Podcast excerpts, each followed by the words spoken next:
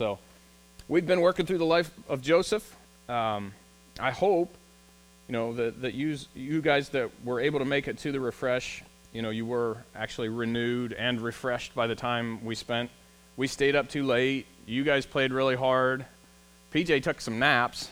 He was, he was, he was refreshed a couple of times and, and showers showers were refreshing. But I hope that it was a, a good time for you all and a good challenge from God's word. So, uh, back to Joseph. In, in, Joseph, the theme has it's been all about having a high level of integrity in the midst of terrible, difficult circumstances. Right? That's the life of Joseph. Things are good, then things are terrible.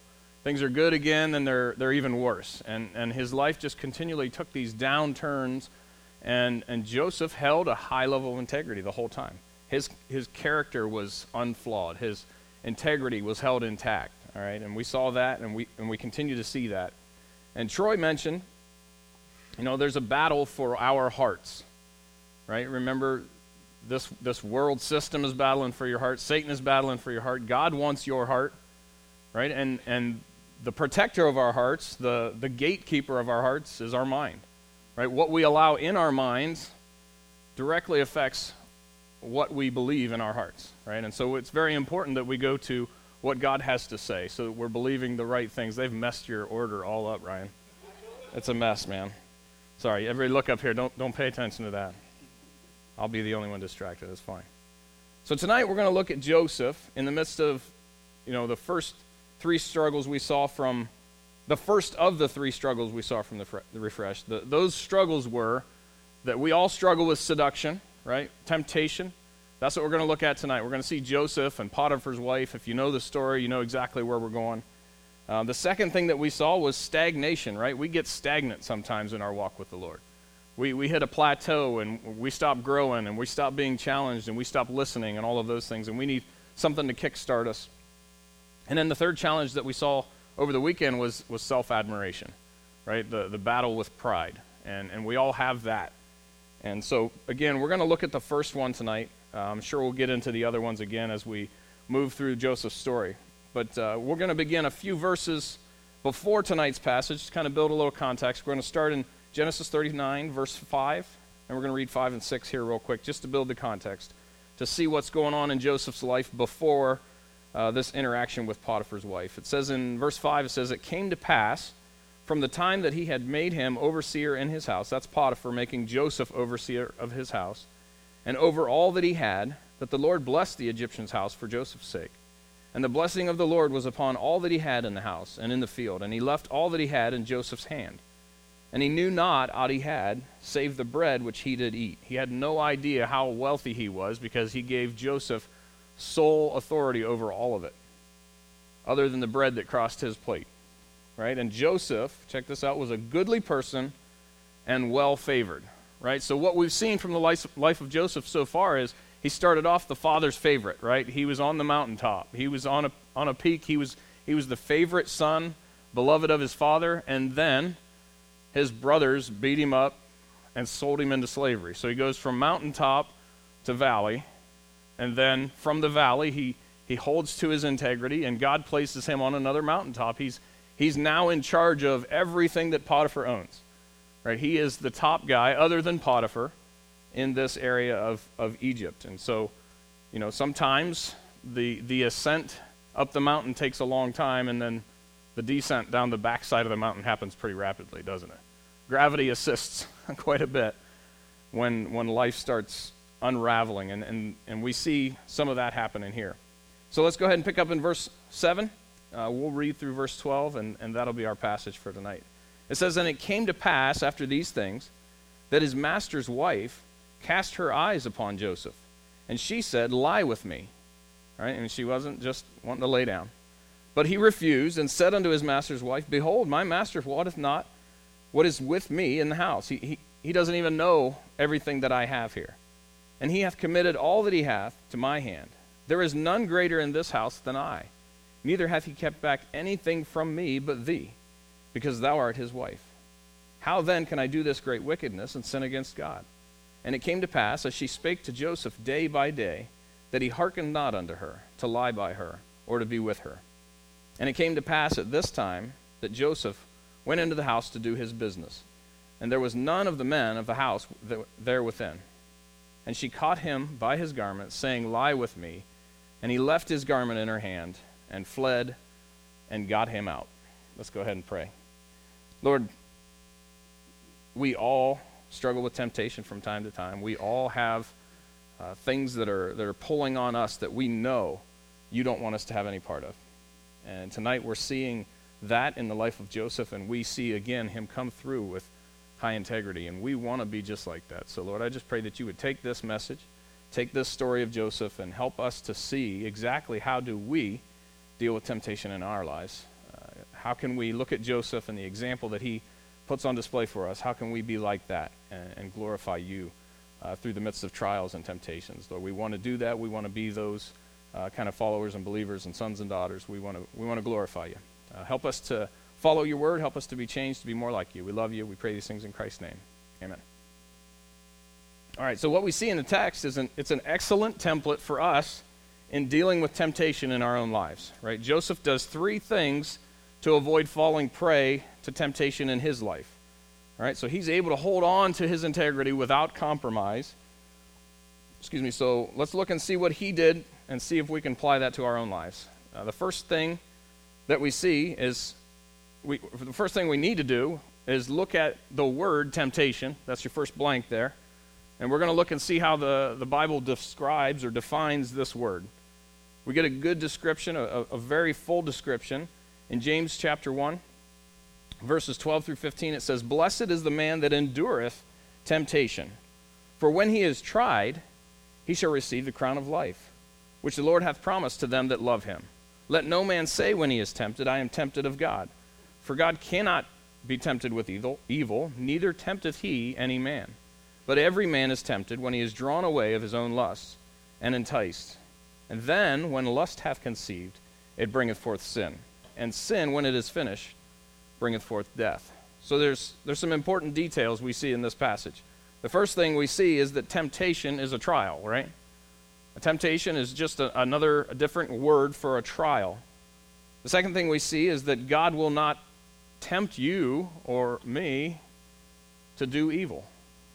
Right? God is not interested in putting you on a trial with your outcome being wickedness or sin. He's not going to tempt you to, to do evil. And the third thing is that temptation is, is tied to your own lusts.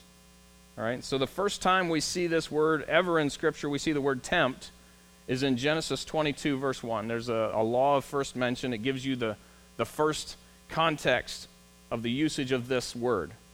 And the first time we see it, it says in Genesis 22 1, it says, And it came to pass after these things that God did tempt Abraham and said unto him, Abraham, and he said, Behold, here am I, or here I am.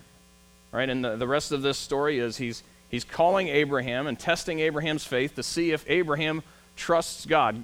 Abraham has been given his one and only son, his son of promise, and God says, Will you give him back to me? Will you sacrifice him back to me?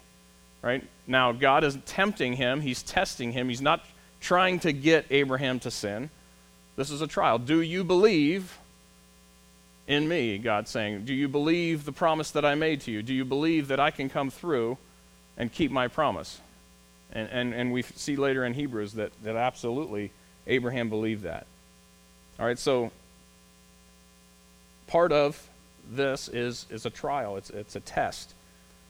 Um, and, and he's testing Abraham's faith and obedience the first time we see that word. In uh, the New Testament, we see men tempting God, all right, and, and this is always a bad idea. Every time we see it, Luke 10 25, it says, A certain lawyer stood up and tempted him, saying, and, and he goes on and, and tries to, to trick Jesus with questions. John chapter 8 verse 6, this said they or this they said tempting him. This is some Pharisees and it says that they might have to accuse him. Right? So they're trying to tempt Jesus, they're trying to trick him into saying the wrong thing so that they can use the law to put him away.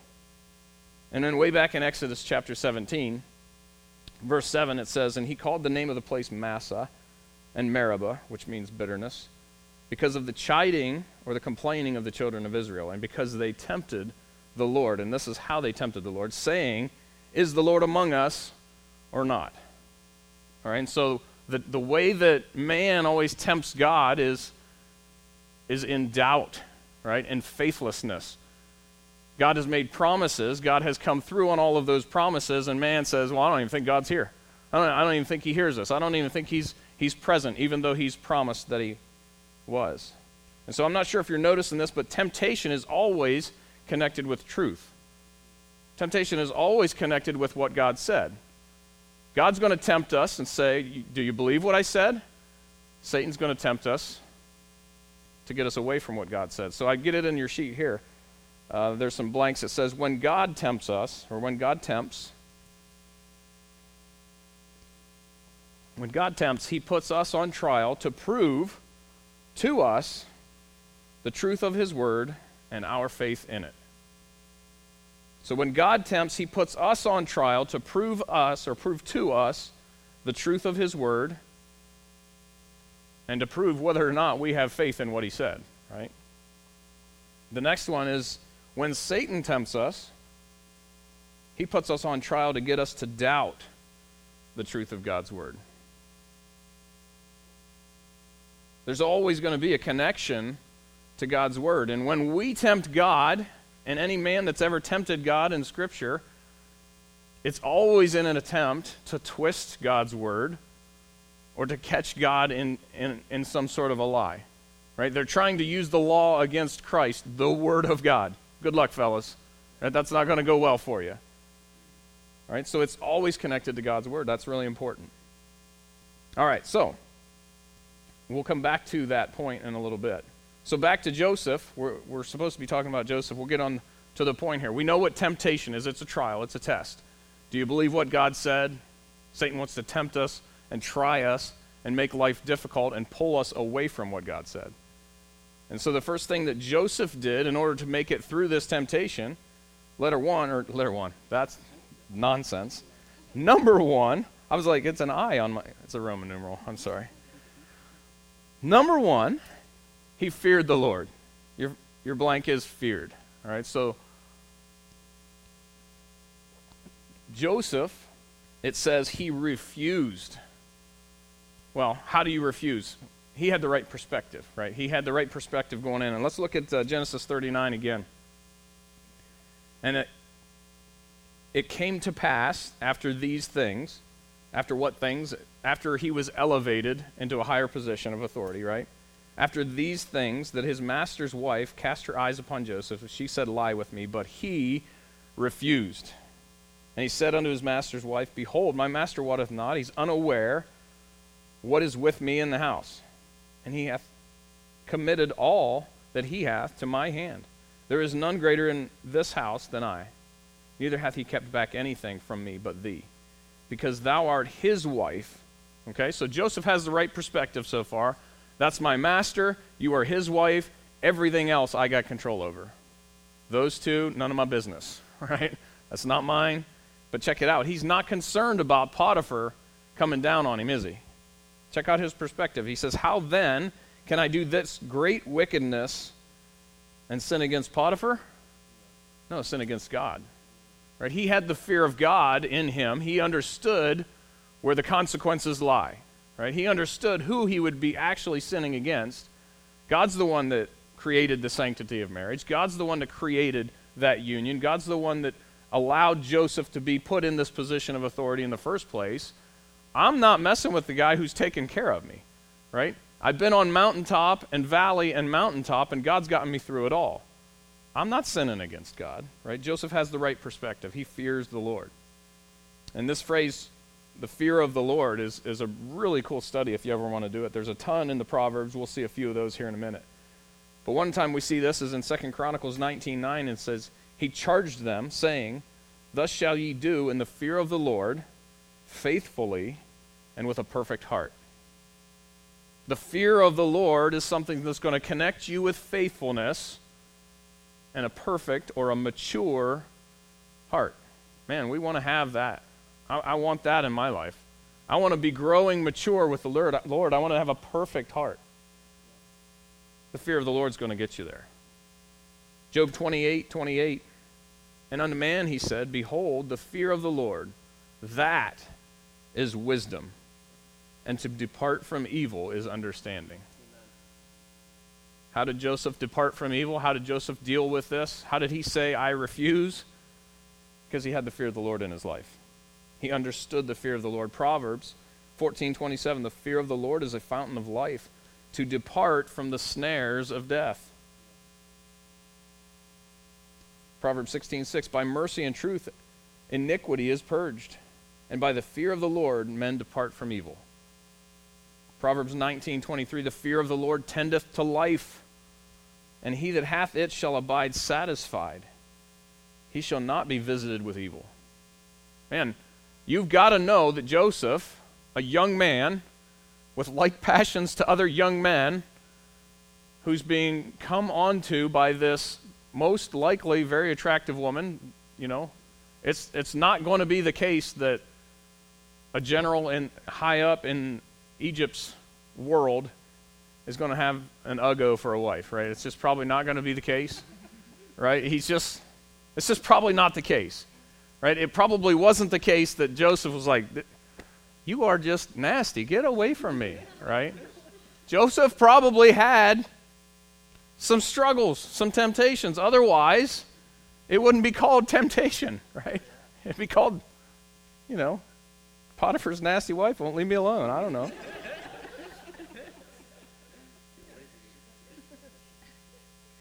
he was able to abide satisfied and not drawn into those temptations. That's a big deal. And it's because he had the fear of the Lord in his life. Amen.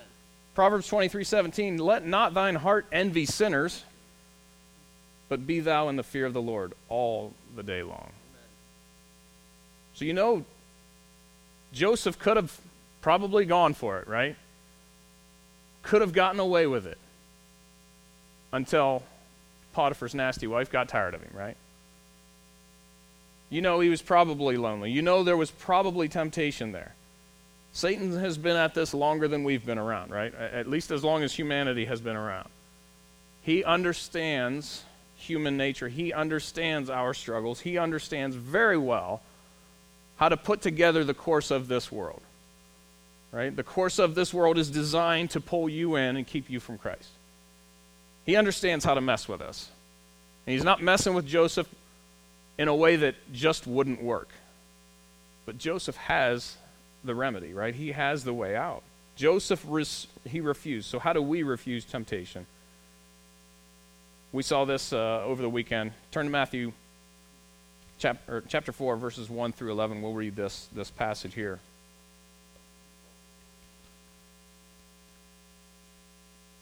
Joseph being this awesome picture of Christ, let's go ahead and see how Christ himself dealt with temptation. What did he do when, when Satan took him to the wilderness to tempt him, to get him to do things out of God's timing?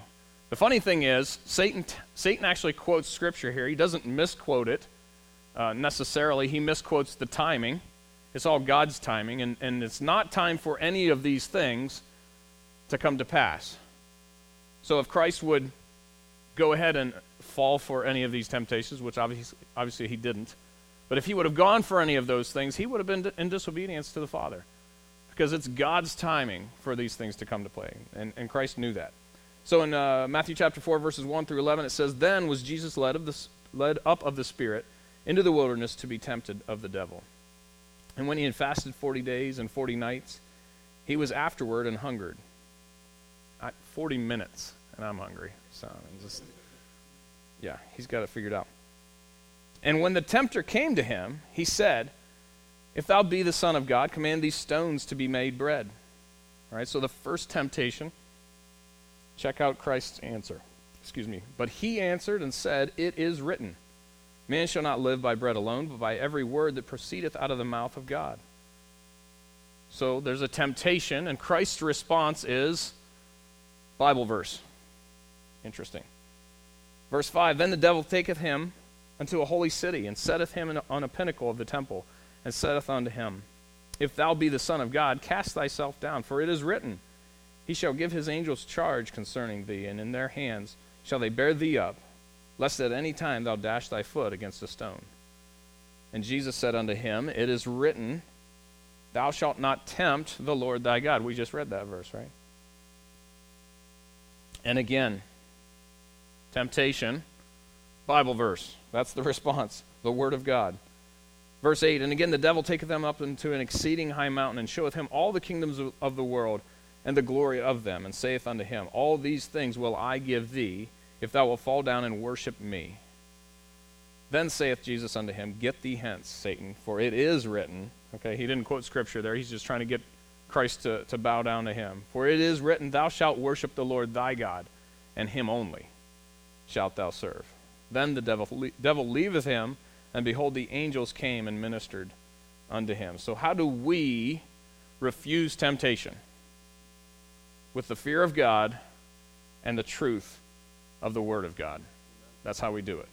Right? Temptation toward evil is nothing more than lies. It's always connected to truth. Temptation to draw you to do something evil, to do something sinful, is always going to be against what God says is okay. It's always going to be trying to convince you to compromise, to just do it once, to just try it. It's not that bad. Joseph recognized the lie, didn't he? Right? The, the world, the flesh, the devil want you to believe you're in control. Want you to believe that, that you're on this earth to be satisfied. Right? Joseph corrected her with truth. What did he say? To lie with her would be great wickedness and sin against God. Joseph didn't fall for the lies. And all of this brings us to point number two. The second thing that he did was that he focused on the truth. All right, he feared the Lord first and foremost. The second thing he did, he focused on the truth. Now, it doesn't have, there, there's nothing written here that says Joseph was quoting scripture to Potiphar's wife. Get thee hence, Satan. Right? I don't, I don't think he, I don't know if he said that, but, but I do know all, all of the other passages that we have that, that support this understanding of what temptation is and how we deal with it. That's, that's what we're called to do. You know? So back in verse 10 of Genesis 39, it says, And it came to pass, as she spake to Joseph day by day, that he hearkened not unto her to lie by her or to be with her. Isn't temptation just like that? How it comes day by day. It's not it's never like, you know, I was tempted one time and I you know, and I said, nah. And then so so I never struggled again. It was cool. Yeah, I remember, I remember being tempted. That was like sixth grade camp or something. And uh, I've been good ever since. No, it doesn't work like that, right? It, it comes day by day. Sometimes minute by minute, right? That, that thing just keeps coming because Satan knows if he can just wear you out on that thing, you'll give in, won't you? You know, repetition is the key to learning repetition is also the key to unlearning, right? Or, or starting to believe a lie. If you tell yourself a lie enough times, you're going to start believing it. If Satan tells you a lie enough times and you stand close enough to that thing, you might just start believing it. Day by day, she was tempting him. But he resisted. Right? It says that he hearkened not. It's not a a word we use very often. To hearken means to listen, to obey, to submit. Man, we often act like if we're in temptation, specifically the day by day stuff, it's just only a matter of time before we just fall down and fail. It's just a matter of time. It's going to happen. And that's not at all what Joseph put on display, is it? Day by day. And he hearkened not. How do you do that? Well, day by day, you guys are bombarded. We are all bombarded with a bunch of garbage, right?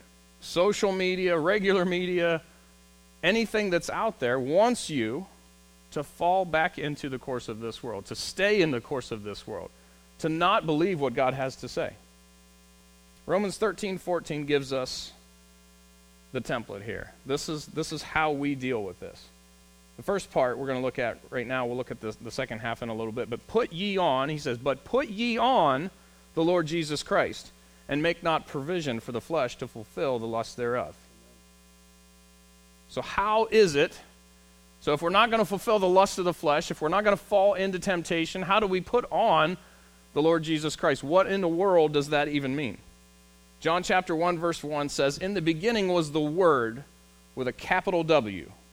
And the word was with God, and the word was God." All capital W, right? So who is the word? Let's look in John 1:14 and it plugs in the, the rest of the information here. It says, And the Word, capital W, was made flesh. That's Jesus Christ, right? He dwelt among us.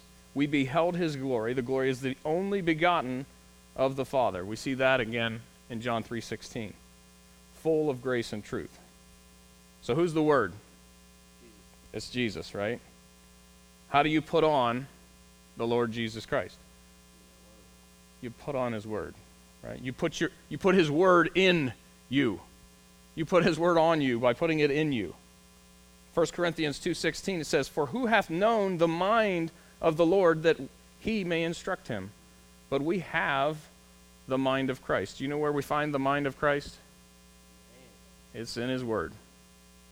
His mind has been preserved for us. The capital W word, right? We find in the word of God. We find Jesus Christ in his word. We find his mind. We put his mind in our mind, we put on Christ. Colossians 3:10 says have have put on the new man, which is renewed how? In knowledge, after the image of him that created him. Remember, your mind is the gatekeeper who protects your heart, that allows things to get in or keeps things out. Right? And sometimes that gatekeeper is is doing the wrong thing and he's keeping God out. And God wants to put his word in your heart, but, but you're keeping him out. Romans 3 or 13 12. It says, The night is far spent, the day is at hand. Let us therefore cast off the works of darkness. Let us put on the armor of light. How do we put on the armor of light? Ephesians 6 10 and 11 says, Finally, my brethren, be strong in the Lord and the power of his might Put on the whole armor of God, that ye may be able to stand against the wiles or the temptation, right, of the devil. So the rest of that passage goes on to talk about all the different pieces of armor. All of the pieces of armor, pretty much all of the pieces of armor, are parallels for the Word of God. How do you equip yourself to go into battle? How do you equip yourself to fight against temptation? How do you put on the armor of God? the same way you put on Christ. You get into His Word. You believe what He says. You memorize it. You apply it to your life. Check out Ephesians chapter 4, verse 20, and 20 through 24. It says, But ye have not so learned Christ, if so be that ye have heard him, and have been taught by him, as the truth is in Jesus. How do you put on Jesus? You get into the truth that you put off concerning the former conversation or the lifestyle, the old man, which is corrupt according to the deceitful lusts. Deceitful. It's lies. Right? Temptation to sin is convincing you of a lie. Deceitful lusts, and be renewed in the spirit of your mind, that ye put on the new man, which after God is created in righteousness and true holiness. We find righteousness and true holiness in the Word of God. We use the Word of God to move us away from the lies. Right? We're going to use that to put on the armor. We're going to use that to put on Christ. We're going to use that to equip ourselves to handle the day by day onslaught of the flesh, the day by day onslaught of this world. You put it on the new man every single day. That's how you do it. And then Joseph gave us the third key on how to deal with temptation. He fled from t- temptation. He fled. Genesis 39 and 11 through 11 and 12. And it came to pass about this time that Joseph went into the house to do his business. I don't know what his business was, but he was doing that. There was none of the men of the house there within. And she caught him by his garment, saying, Lie with me. And he left his garment in her hand and fled. And this is my favorite part. He got him out. you got, you got some temptation, you get you out. Right? Some temptation going on. Just get you out. Go. Right? Joseph got him out. Right? The, if you underline things in your Bible, you should mark Joseph's response here. He left, he fled, he got him out. That's how you deal with temptation. You get away from it. This word flee means to run away. Okay, sounds cowardly, but this is what God commands us to do. It also means to vanish and it means to shun. I've got a video for us to, to see what this word shun means. All right, the video quality isn't excellent, but. How's it going, man? Yes, I have decided to shun Andy Bernard for the next three years, which I'm looking forward to. It's an Amish technique. It's like slapping someone with silence. I was shunned from the age of four until my sixth birthday for not saving the excess oil from a can of tuna. Jim, could you please inform Andy Bernard that he is being shunned? I'm temporarily lifting the shun. Thank you. It means nothing. I need you to do something for me. Anything. Okay, calm down. I need you to acquire an inflatable house and or castle.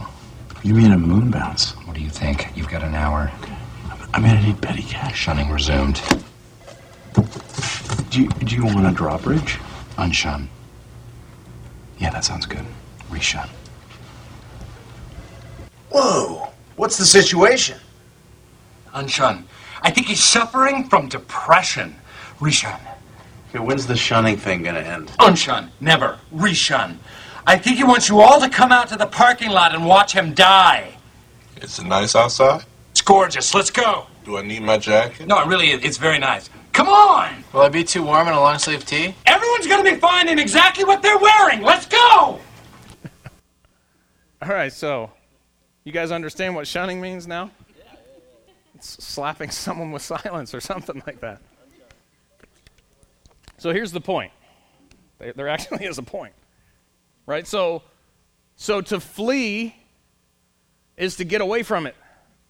To vanish when when temptation shows up, you vanish. When temptation comes, you go. And if you can't go, you shun. You put something between you and it, right? There's no unshunning and reshunning. Just all just shun, right? If, if the internet is your vice and there are things on there that you can't not look at, then you put something in the way, or you get rid of it, right? If you have to have the internet, you put something in the way, some sort of accountability that keeps you from being able to access what trips you up. You shun it, right? Dwight's on to something. You put something between you and it. You keep yourself from that at all costs. That's what he's talking about. Romans 13, 14 again, but put ye on the Lord Jesus Christ and make not provision for the flesh to fulfill the lust thereof. How many things do you allow to just stay in your life that you know are eventually going to trip you up? You just keep walking by them and walking by them. And day by day, instead of that thing harping on you, you're just walking around it. And you're just letting it be in your life. Paul says, man, make not provision for the flesh. The flesh is going to have a weak day. Why would you put something that trips your flesh up close to it? He says, man, get rid of that stuff. Put something in between you and it. Distance, if nothing else. 1 Corinthians 6:18 Flee fornication. Every sin that a man doeth is without the body, but he that committeth a fornication sinneth against his own body. It's doing damage to you that you don't even realize. This world says, your flesh says, Satan says, that's going to fulfill you. Now, now it will feel good for a season, the Bible tells us, but it won't fulfill. Right? He's trying to get you to believe a lie. God's telling you the truth right here. That stuff is going to mess you up. It's going to mess you up for good. Do you believe me? Do you believe your flesh? Temptation is pulling on the truth, isn't it? 1 Corinthians 10, 13 and 14. There hath no temptation taken you, but such as is common to man. But God is faithful, who will not suffer you or allow you to be tempted above ye, that ye are able. So for us to walk through life just saying, you know, that one's going to get me eventually, I might as well just give in. Well, you just disagreed with God. God says the opposite. Somebody, something, has day by day convinced you of a lie but will, with the temptation, also make a way to escape, to flee away, right? That ye may be able to bear it. Wherefore, my dearly beloved, flee from idolatry. He says to flee. We're to get away from it. When it's around, we're gone. If we can't get away, we put something in between. We place something that holds us accountable between us and it. 1 Timothy 6:11 but thou, O man of God, flee these things and follow after righteousness, godliness, faith, love, patience, meekness. He just got done talking about the love of money and, and about covetousness, putting other things in front of God.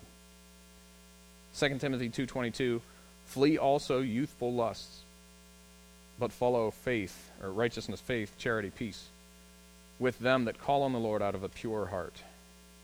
And John 10, 3 through 5, this one's pretty awesome.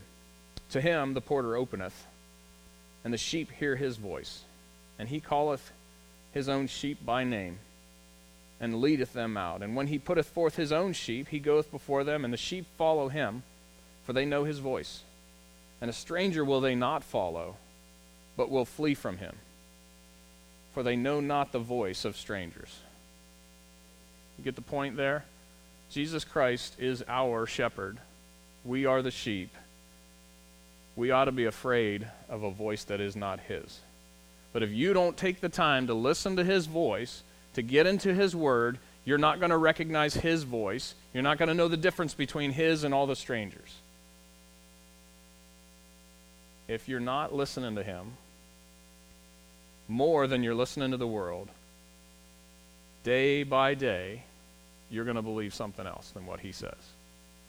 If the world's voice is more familiar than his, you're going to run from the wrong voice. Our goal ought to be that the voice of the Lord is so familiar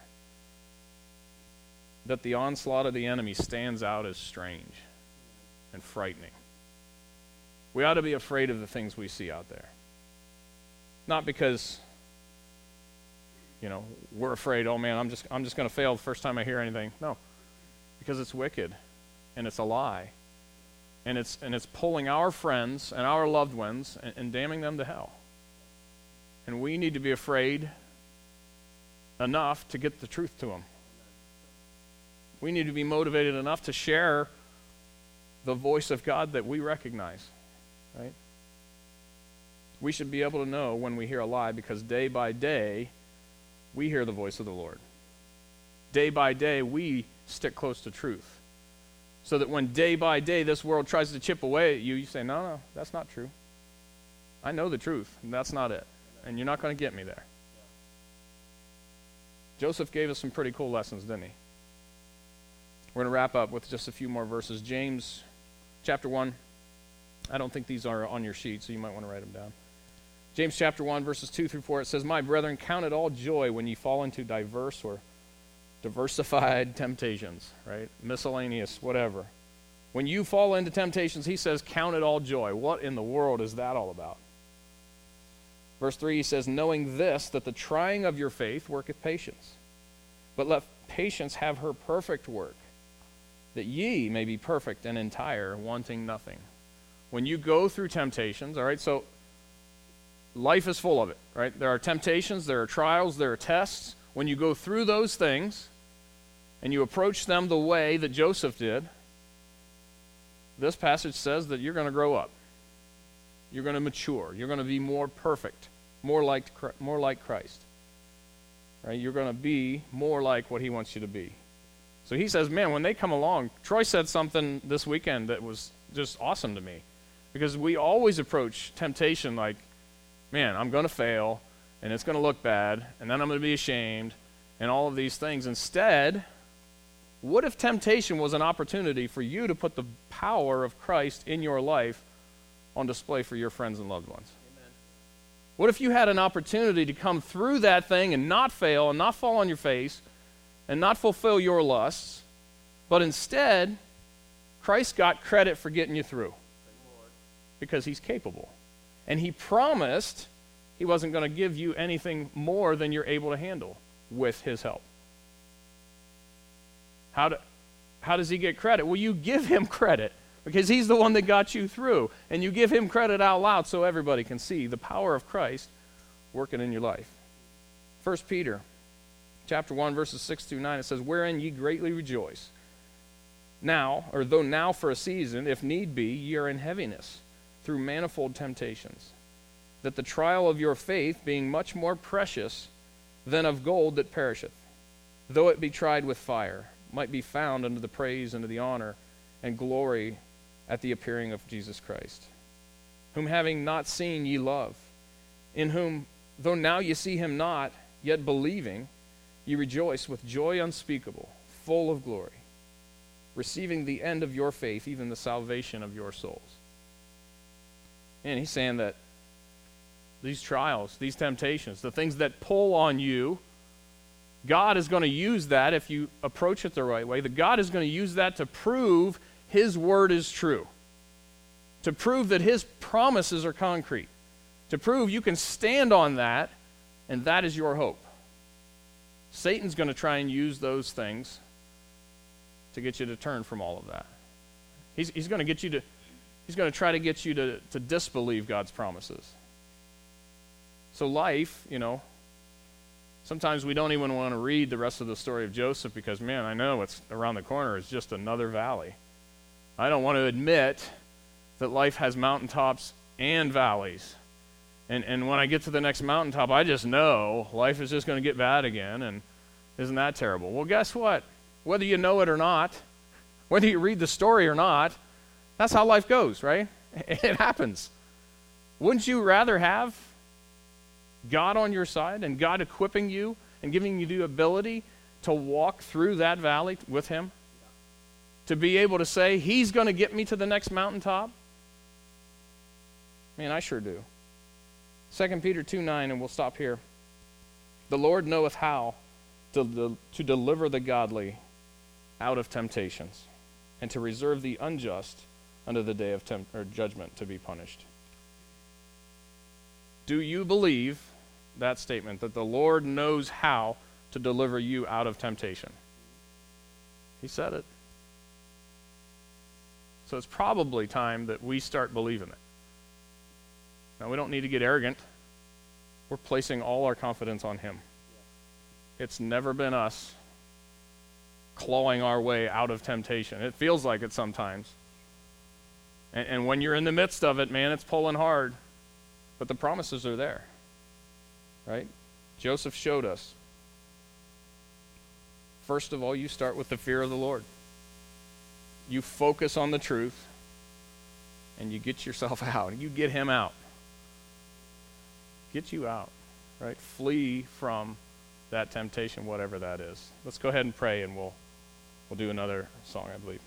Lord, thank you, uh, as always, for your word. Thank you that that you do make it clear. I know that it sounds way easier than it is when you're in the midst of that temptation.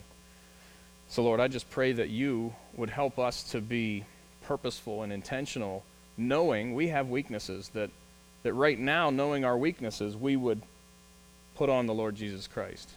And right now, we would remove opportunities to fail because we need to prepare. Because we're not going to be strong every day. We, we certainly know that. And our flesh might be stronger other days, and we may struggle with things coming at us day by day.